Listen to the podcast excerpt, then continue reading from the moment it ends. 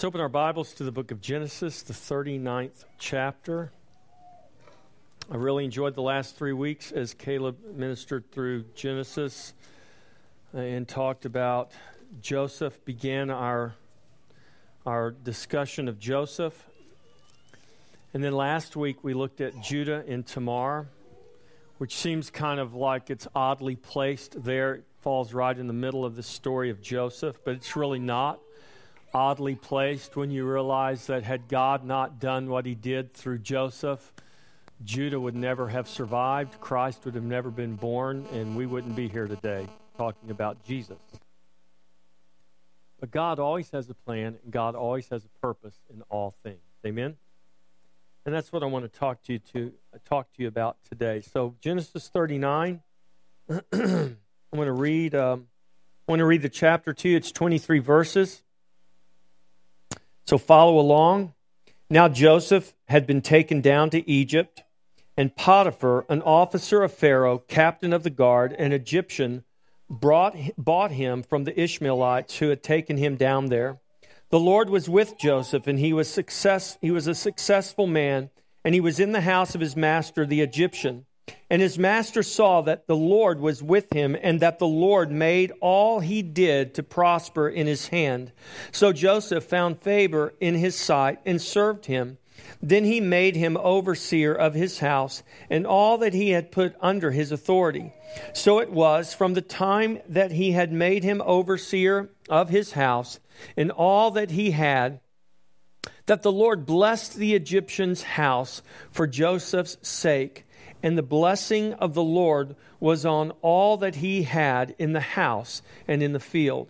Thus he left all that he had in Joseph's hand, and he did not know what he had except for the bread which he ate. Now Joseph was handsome in form and appearance. And it came to pass that after these things that his master's wife cast longing eyes on Joseph, and she said, Lie with me. But he refused and said to his master's wife, Look, my master does not know what is with me in the house, and he has committed all that he has to my hand. There is no one greater in this house than I, nor has he kept back anything from me but you, because you are his wife. Now then, can I do this great wickedness and sin against God? So it was as she spoke to Joseph day by day that he did not heed her to lie with her or to be with her. But it happened about this time when Joseph went into the house to do his work, and none of the men of the house were inside, that she caught him by his garment, saying, Lie with me. But he left his garment in her hand and fled and ran outside. And so it was when she saw that he had left his garment in her hand and fled outside, that she called to the men of her house and spoke to them, saying, See, he has brought into us a Hebrew to mock us. He came in to me to lie with me, and I cried out with a loud voice. And it happened when he heard that I lifted my voice and cried out, that he left his garment with me and fled and went outside. So she kept his garment with her until his master came home. Then she spoke to him with words like these, saying, The Hebrew servant whom you brought to us came in to me to mock me. So it happened, as I lifted my voice and cried out, that he left his garment with me and fled outside. And so it was when his master heard the words that his wife spoke to him, saying, Your servant did to me after this manner, that his anger was aroused. Then Joseph's master took him and put him into the prison, the place where the king's prisoners were confined. And he was there in the prison but the Lord was with Joseph and showed him mercy and gave him favor in the sight of the keeper of the prison. And the keeper of the prison committed to Joseph's hand all the prisoners who were in the prison. And whatever they did there, it was his doing. The keeper of the prison did not look into anything that was under Joseph's authority because the Lord was with him. And whatever he did, the Lord made it to prosper. So I want you to know we see this in Joseph. So, Joseph, remember, was cast into a pit by his brothers and sold into slavery. We go back to the beginning of Joseph's story and we see that Joseph is 17 years old. He's had dreams. He relays these dreams to his family. His family despises him because of his dreams. And when the opportunity arose, the brothers cast him into a pit, sold him into slavery, and thought they were done with their brother. In chapter 39, we pick up Joseph's story. He's sold by the Ishmaelites into slavery into Egypt. So let me quote to you Genesis 50 20. This was kind of, this is the scripture, this is the theme of the story of Joseph. And Joseph says this to his brothers But as for you, you meant evil against me, but God meant it for good in order to bring it about as it is this day to save many people alive. What you meant for evil, God meant for good. So here's what I want you to know God is always working good for his children, even when evil works against them. And this is what I want you to take away from our message today that God is always working a greater salvation than we know. God gave Joseph the dreams that ultimately led to Joseph being sold into slavery into Egypt by his brothers. But the scripture tells us that God was with Joseph. And specifically, the scripture reveals that Joseph was sold to, and from this, this specific information, we see that God was preparing Joseph in ways that Joseph could not know or foresee. Joseph was sold to Potiphar.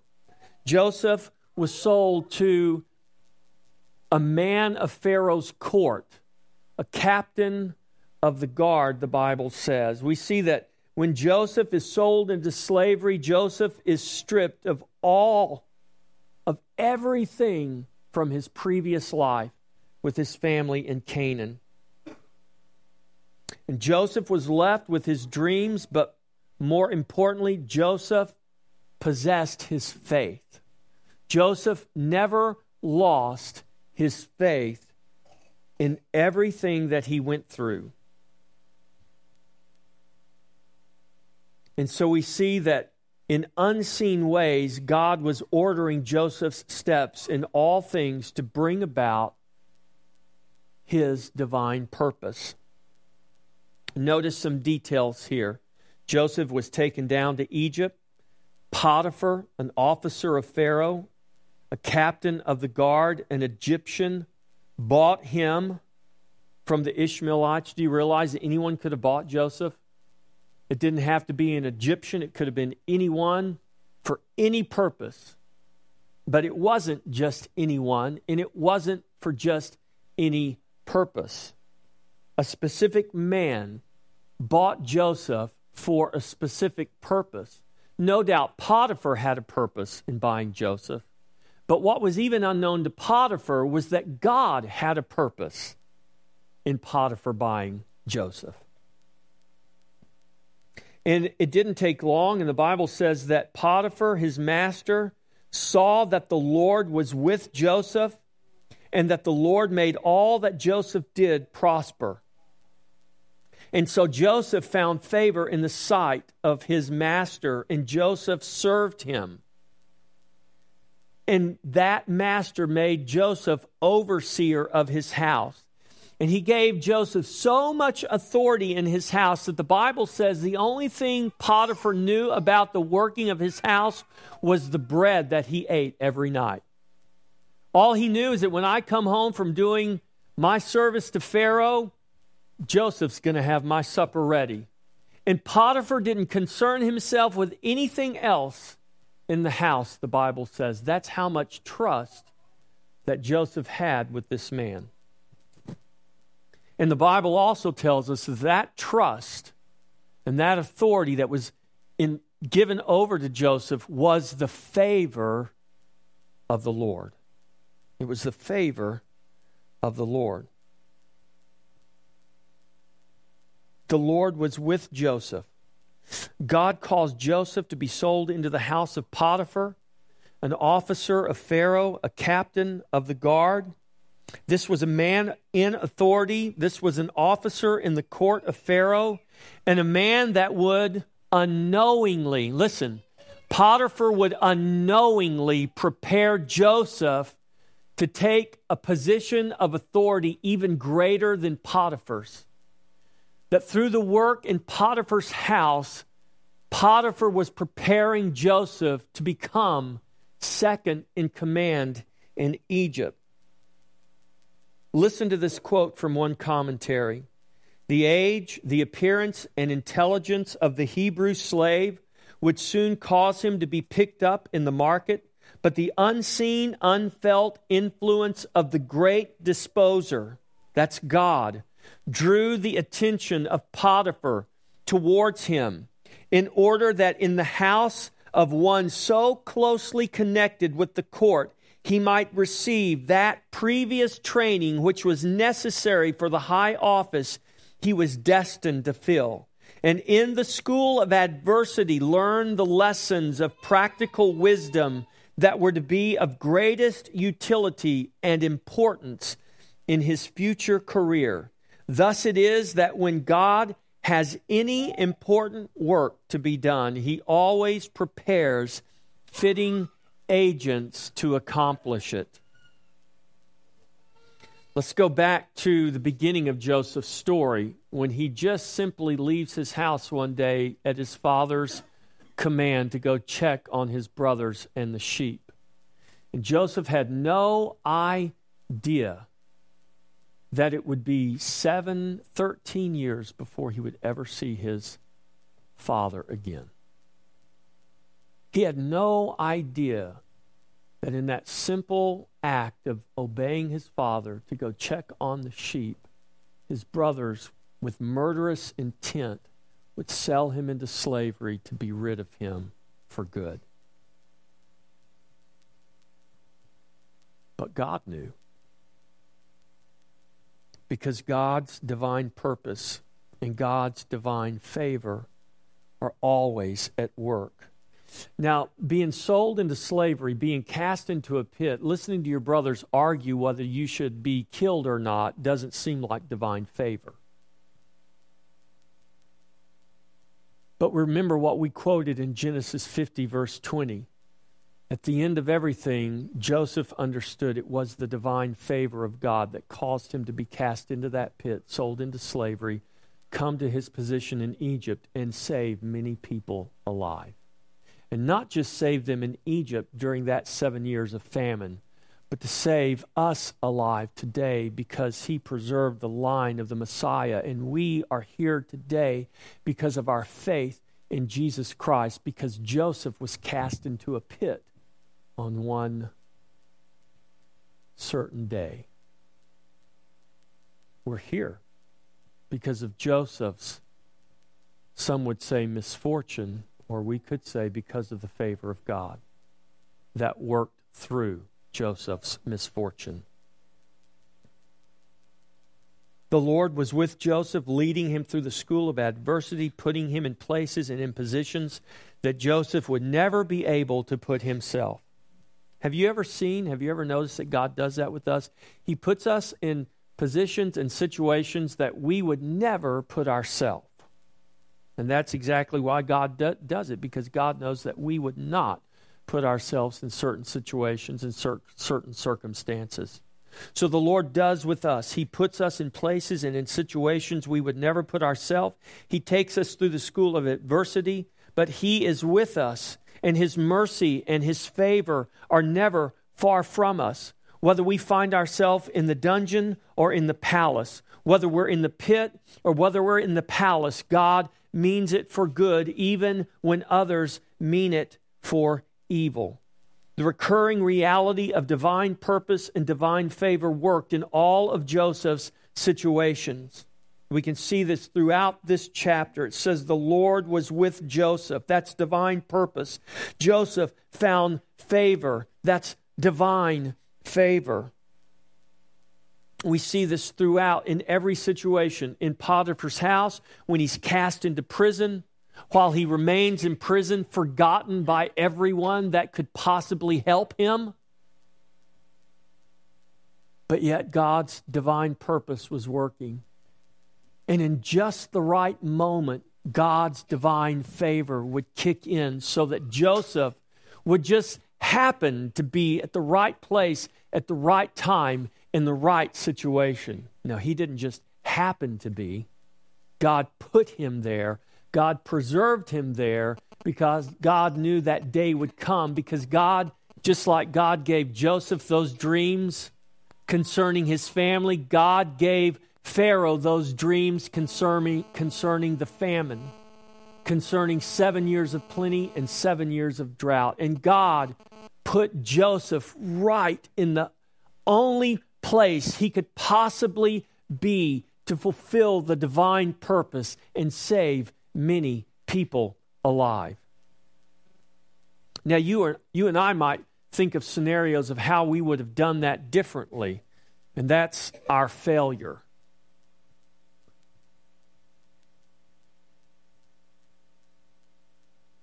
But God knows. Just think of all the circumstances leading up to Joseph being in that prison in Egypt. Let's start back at in the beginning.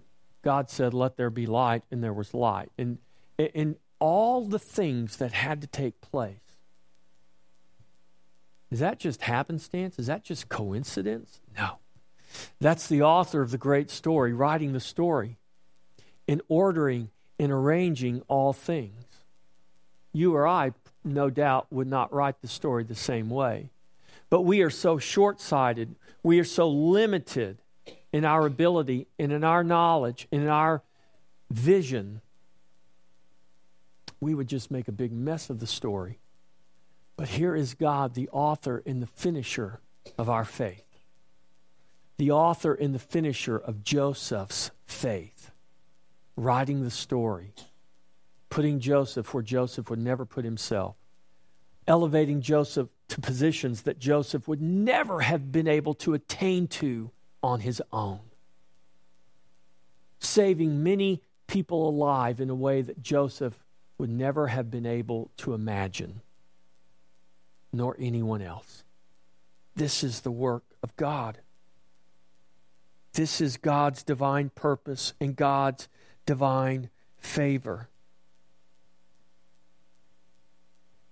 Joseph passed from the very throes of death in a pit to become the very one possessing the power of life and death from the throne of Egypt. This is God's divine purpose and God's divine favor working by the hand of a sovereign God. This is what Christ has done for us. Listen, church, Christ has passed through the throes of death and ascended to the throne of God, now possessing the power of life and death as the Lord is with us through all things, even through every trial and tribulation, we have the assurance of victory because of what Christ has already done and because of what Christ has already won. God has revealed his divine purpose and shown us his divine favor in sending his son. You never have to wonder whether you have God's favor because God has sent his son. And if you are trusting in Jesus, you never have to wonder whether you have the favor of God. I don't care what has happened in your life. In Christ, God has given you his favor that is so much greater than we could ever imagine. Jacob was Jacob listen, Jacob the father of Joseph sent his son to check on his sheep. And Joseph went in obedience. But Jacob and Joseph had no idea what was about to happen. Only God knew the full plan and the full outcome of that fateful day when Jacob sent his favorite son to check on the sheep. Egypt had no idea who had entered her borders and did not care at all who Joseph was. Yet, yet. There was a day when all of Egypt came to know who Joseph was, and they cared greatly who Joseph was. But when Joseph came to Egypt, no one even knew he existed except the brothers and the father.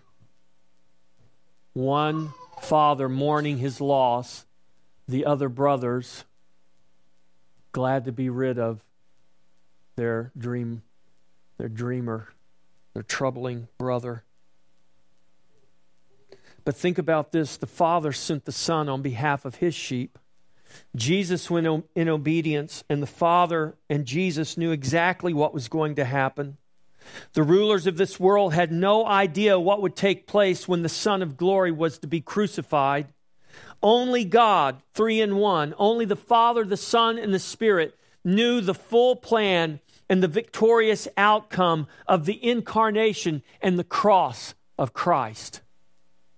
Joseph was humiliated, Jesus humbled himself. Joseph put on a coat of many colors as a sign of authority and favor. Jesus put on a coat of humanity as a sign of lowliness and humility. Both Joseph and Jesus were despised by their brothers. Joseph became the victim of murderous intent. Jesus became the victor in his obedience, even unto death, even the murder of the cross. Pharaoh exalted Joseph and gave him the second highest name in Egypt. God has exalted Jesus and given to him the name that is above every name in heaven and on earth.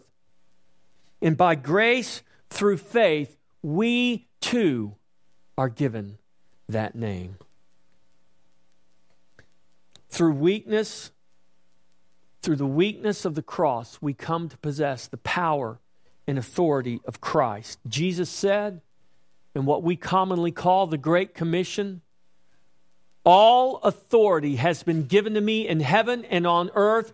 Go therefore that is the King of Kings and the Lord of Lords. That is the one who has been given all authority in heaven and on earth, giving to us that authority to go in his name and to preach the gospel, to make disciples, to baptize, and to teach them all things that he has made known to us. In Christ, God gives us his name with kingdom authority. We are called to humble ourselves under the mighty hand of God, trusting that God will lift us up in due time. This is what Peter writes in his epistle, 1 Peter 5 6. Humble yourself under the mighty hand of God, and he will lift you up in due time.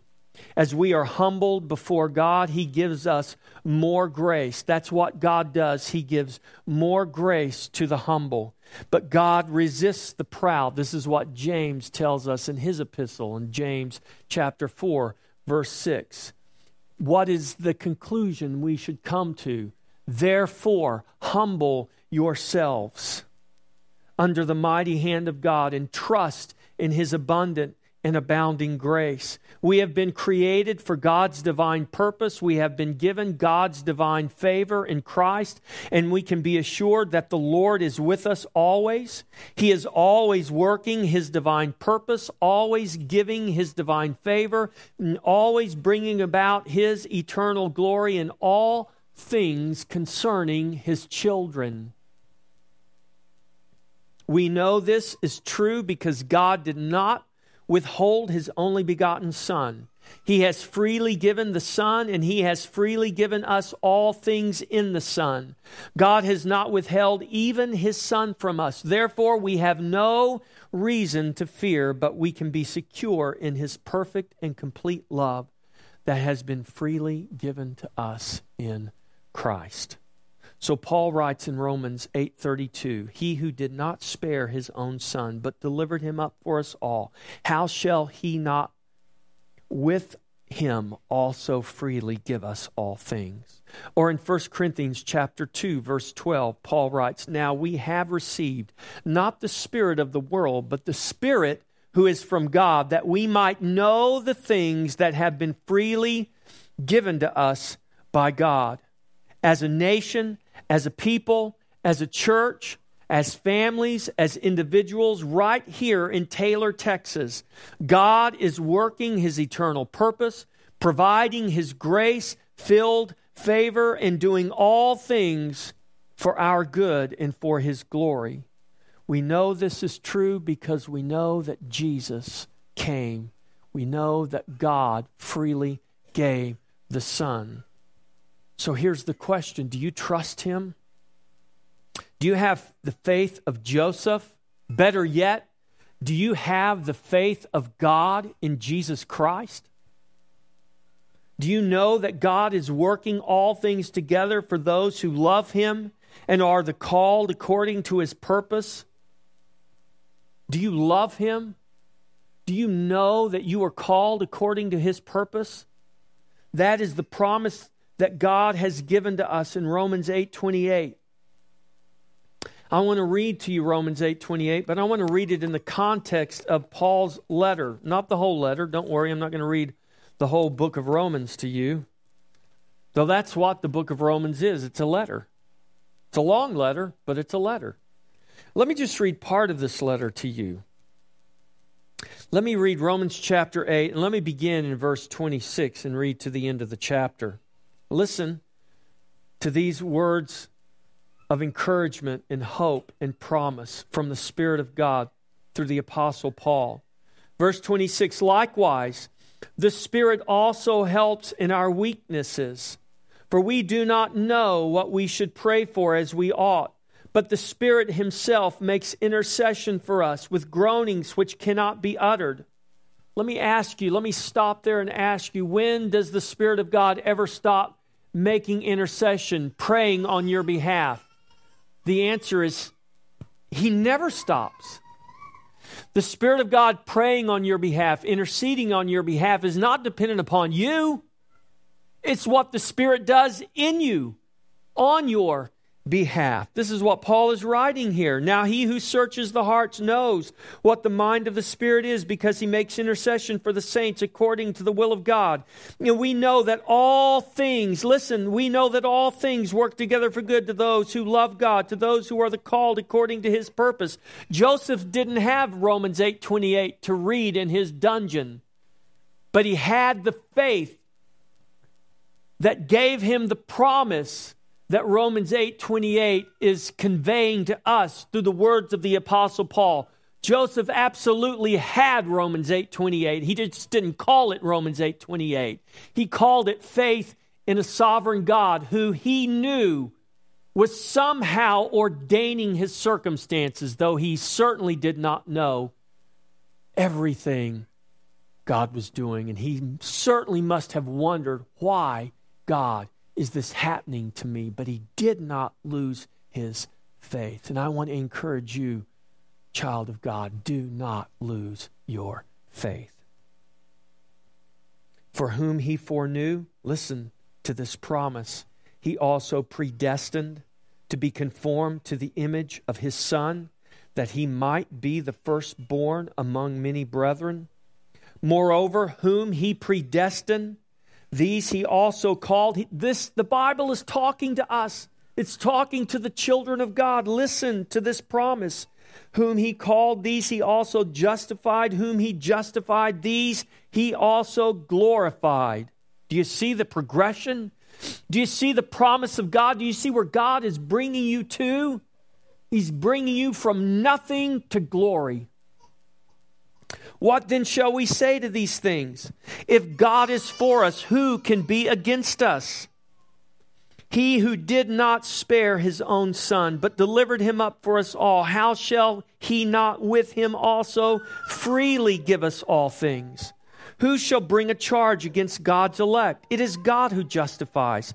Who is he who condemns? It is Christ who died, and furthermore is also risen who is even at the right hand of God, who also makes intercession for us.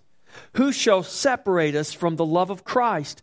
Shall tribulation or distress or persecution or famine or nakedness or peril or sword? For it is written, For your sake we are killed all day long. We are accounted as sheep for the slaughter.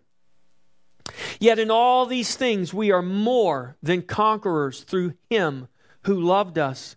For I am persuaded that neither death, nor life, nor angels, nor principalities, nor powers, nor things present, nor things to come, nor height, nor depth, or any other created thing. That means you can't even do it to yourself because you are a created thing.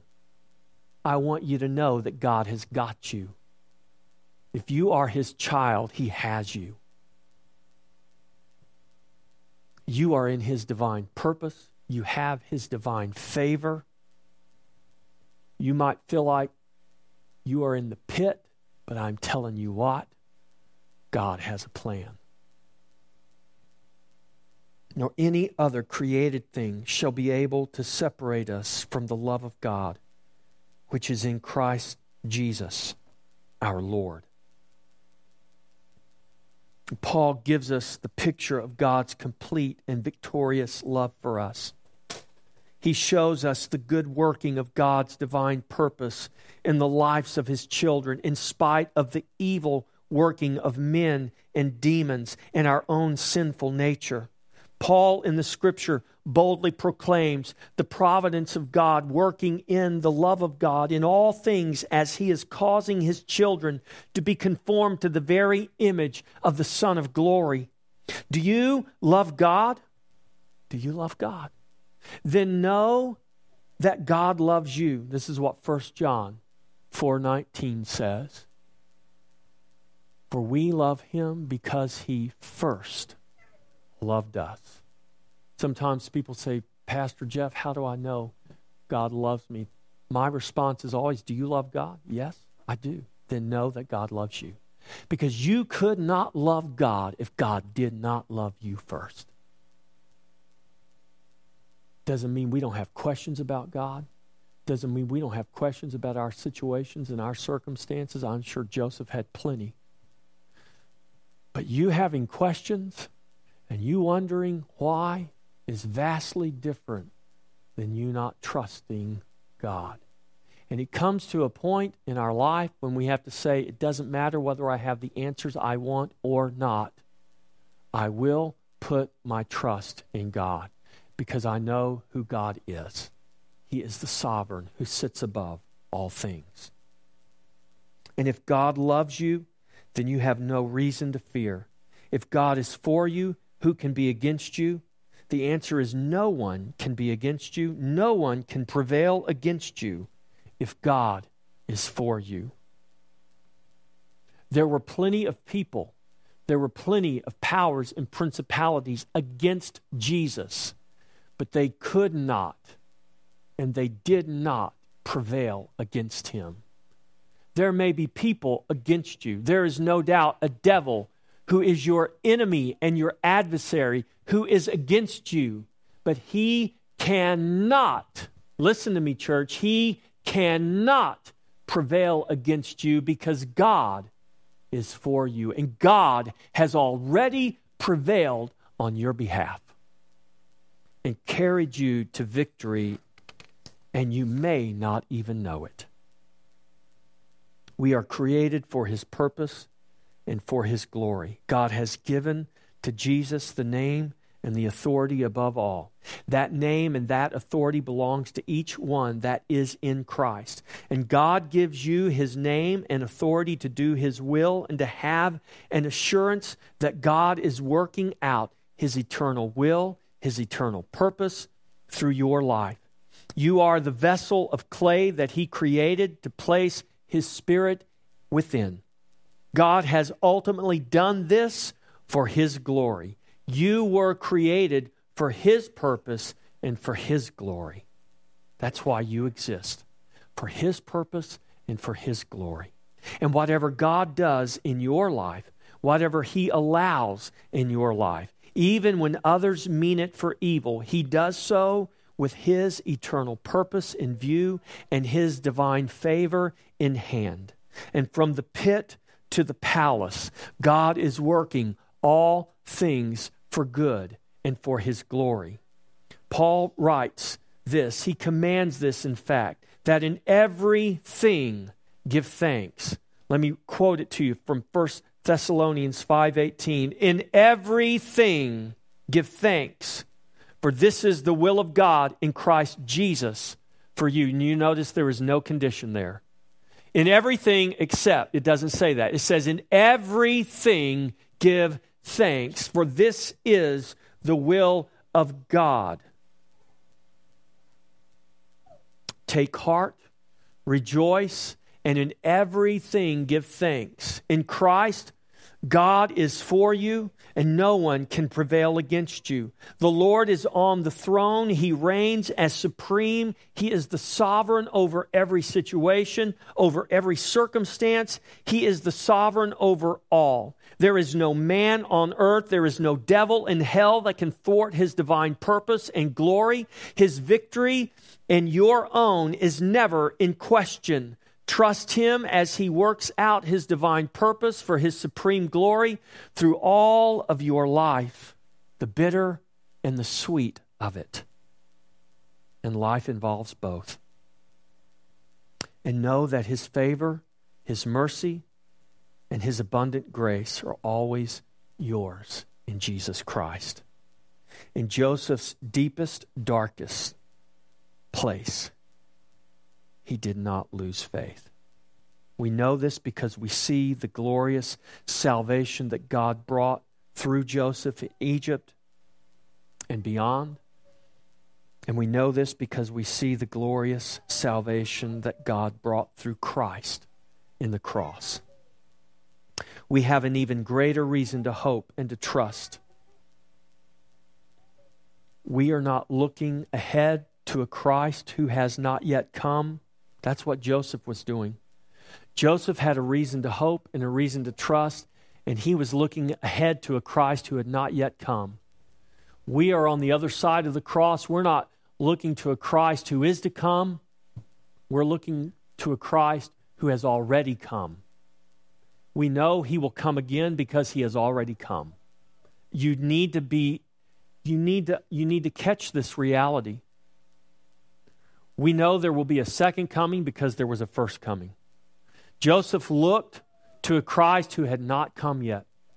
We are standing on the other side of the cross in a new creation.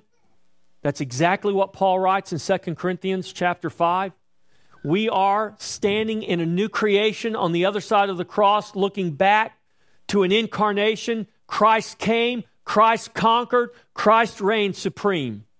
His coming again putting death ultimately under his that's a foregone conclusion there is there is no question about that it is as certain as the sun setting and rising today and in the morning you're not going to worry about whether the sun's going to rise when you go to bed tonight because you have absolute faith that it will and I'm telling you what, do not worry about whether Jesus is going to come again. He is absolutely going to come again. We know that because he is already because the sun has already dawned. He dawned at the incarnation. And at the cross, he defeated his enemies. At the cross, he ushered in a new creation. At the cross, he made it possible for you and I to die and to be raised in resurrection life and resurrection power. And that life can never, ever be taken from you. We just read what Paul wrote. It's eternal life. It is Christ, our shepherd, our great high priest, our elder brother, our friend, our Savior, and our King who sits enthroned and glorified and reigning supreme as Lord over all. Joseph is a picture of Christ, a type and a shadow, if you will, but we no longer look to Joseph. We look to Christ by faith. Joseph saw Christ who would one day raise him up in glory to a greater place than any place Egypt could provide for him. Hebrews 11:22 it says by faith Joseph asked that his bones be carried out of Egypt when the children of Egypt left. That means Joseph knew there was a day coming when all the children would be there and all the children would leave there. And he said, "Carry my bones away." Why would that matter to Joseph? Because Joseph saw by faith the Christ who would cause him to be raised in glory one day. I'm going to tell you right now if you are in Christ now, you have been raised in glory. This body right here, yeah, it'll put on glory one day. But what's more important than what's going to happen to this body is what's already happened to you. If you have been crucified with Christ, you've been raised with Christ. And the only hope you have of this body being raised to glory and to eternal life is because you've already been raised up in Christ. You've already been seated with him in heavenly places, Ephesians chapter 2. So Joseph is a picture, but Christ is what we should hold in view. What does Joseph teach us? Listen to this. I want you to hear this very clearly. If you think Joseph's story is in the Bible to teach us how to gut it up and endure hardship and suffering, then we've not only missed the point of Joseph's life, we've missed the point of the entire Bible. Because the point of Joseph's story is not just to teach us how to gut it up and endure hardship. The point of Joseph's story, like all of Scripture, teaches us to look to one greater than ourselves. Joseph teaches us to look to Christ. Joseph teaches us to hope in Christ. Joseph teaches us to trust in Christ and to remain fixed on Christ, regardless of what our situation or circumstance may be. That we remain fixed on Christ as the only hope and salvation that we have. Joseph teaches us of a salvation that is greater than we may know. Salvation is not simply escaping hell. Salvation is to know and experience the purpose, the favor, the mercy, the grace, and the life of God in Jesus Christ. Not one day in heaven, but right now. The hope you have is not one day in heaven. The hope you have is right now. Yeah, but Pastor Jeff, I feel like I'm, I'm living in a pit right now. Listen, in the pit, the hope you have is right now, not one day in heaven. It's right now. Jesus is not in heaven waiting for you to get there so he can give you hope one day. Jesus is with you right now. Just like the Bible says the Lord was with Joseph. The Lord was with Joseph right there in Egypt, right there in the pit, right there in the slave caravan, right there in the dungeon, right there on the throne, ruling and reigning in Egypt. Joseph was there, but he was not there alone the Lord was with him. You're here right now in whatever situation and circumstance you might find yourself in, but you're not alone. The Lord is with you right now. Salvation is to know this reality that right now in these bodies on this earth, with fullness of joy for all eternity. God is with us. He is our life. He is our salvation. Salvation is to know His love, His joy, His peace, His patient long suffering, His kindness, His goodness, His faithfulness, His gentleness, and His self control. That you would know that in your life, that you would demonstrate that and manifest that in your life. We are to know this not as a measure of our righteousness, but as a measure of His life that works in us. It is His life that sustains us and strengthens us and upholds us and saves us. It is His life that gives to us the fullness of His love, the fullness of His joy, and the fullness of His peace, and so much more. And it makes it our very own. Jesus said in John 15, it's recorded there I tell you these things that my joy may remain with you and that your joy may be full. God gives this to us. It's His. But when He gives it to us, it becomes our own. His peace is your peace. His joy is your joy. His love is your love.